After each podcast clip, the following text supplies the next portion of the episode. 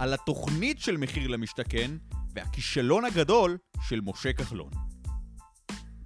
היום, בנובמבר 2020, אנחנו יכולים לומר בצורה ברורה שהתוכנית של מחיר למשתכן נכשלה. היוזמה שהבטיחה להוריד את מחירי הדיור לא רק שלא הצליחה, אלא שהדירות בישראל רק הולכות ומתייקרות. ברוכים הבאים לחשיפה כלכלית, כמה דקות על כלכלה מזווית שלא הכרתם. אני טוביה יגלניק, והפעם אנחנו מדברים על התוכנית של מחיר למשתכן. בואו נתחיל.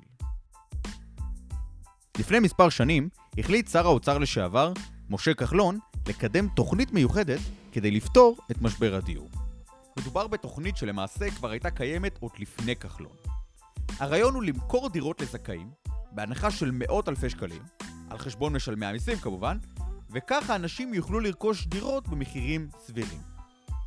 אז למה בעצם התוכנית של מחיר למשתכן נכשלה? התשובה פשוטה, כי התוכנית של כחלון בכלל לא טיפלה בסיבה למשבר הדיור. האוכלוסייה בישראל גדלה כל שנה, גם בגלל ילודה וגם בגלל גלי עלייה. ולכן, כל הזמן אנחנו צריכים עוד דירות.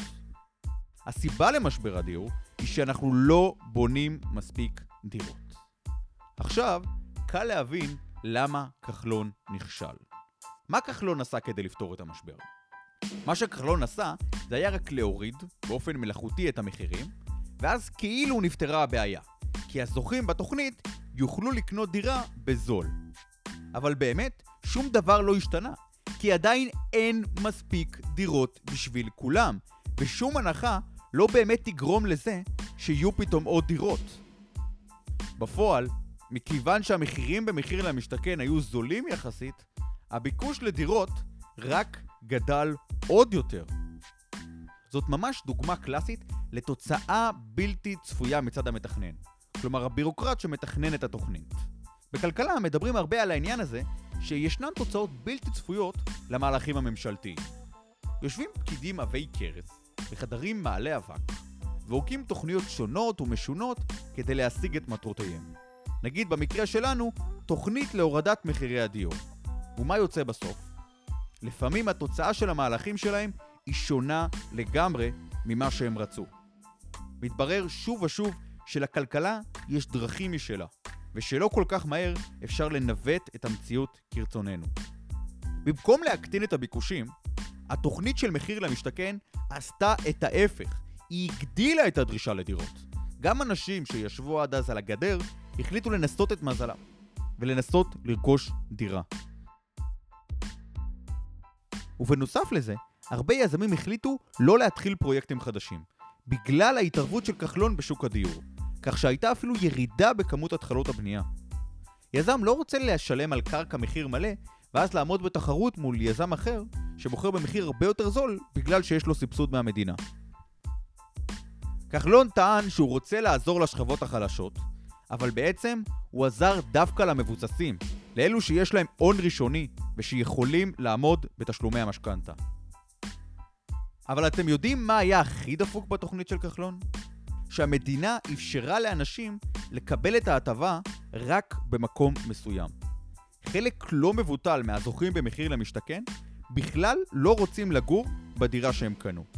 מי שרוצה לגור בעפולה, זכה במודיעין, ומי שרוצה לגור במודיעין, זכה בעפולה. רבים מאוד מתכננים להשתמש בכספים שהם ירוויחו מהשחייה כדי לקנות דירה בעיר אחרת, במקום שיתאים לצרכים שלהם. הממשלה חילקה מאות אלפי שקלים בחינם, אבל כפתה על הזוכים לחיות באזורים מוגדרים מראש.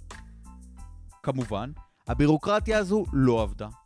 הזוכים לא היו טיפשים, הם הבינו שזו הזדמנות, הם קנו, גם אם הם לא רוצים לגור שם, ובהמשך הם ימכרו את הדירות וילכו לגור איפה שהם באמת רוצים לחיות. לסיכום, עצוב לראות איך התוכנית המעוותת הזו לא פתרה את מצוקת הדיור. התוכנית הזו שעלתה לנו מיליארדים רק סייעה לאוכלוסיות עמידות יחסית על חשבון אוכלוסיות אחרות שנותרו ללא שום אפשרות לרכוש דירה.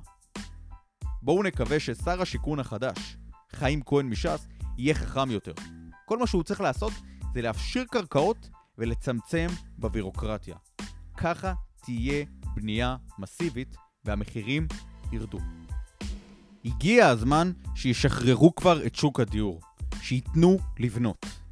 תודה רבה על ההאזנה, ואני ממש אודה לכם אם תוכלו לספר לחברים על הפודקאסט, ככה נוכל לצמוח.